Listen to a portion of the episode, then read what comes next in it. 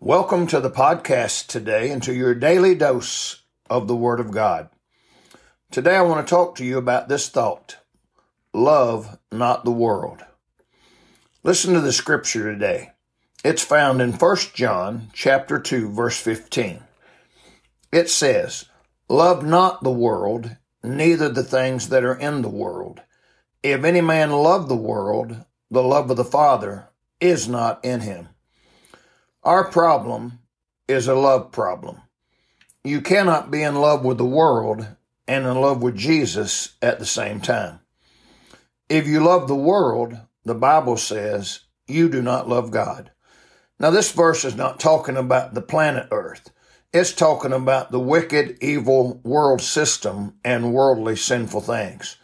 Don't love the system and things of this world. Oh, how we need to hear and heed this warning today. Listen to this verse again with the two verses after it. 1 John 2 15 through 17 says, Love not the world, neither the things that are in the world. If any man love the world, the love of the Father is not in him.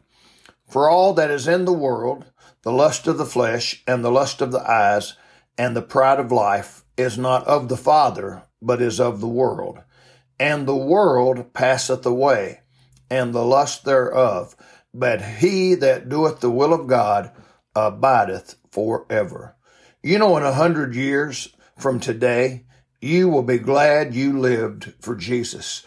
You'll be in eternity somewhere, and there are only two places to where you will be for eternity. One is in hell, or the other is in heaven. You need to decide today where your destination will be. You know, Satan may tempt us with the things of this world and its system, but hold on to Jesus. Hold fast to Him. There's a better day coming. And you know what? You'll be glad you lived for Jesus. I hope you have a great day today. May God bless you.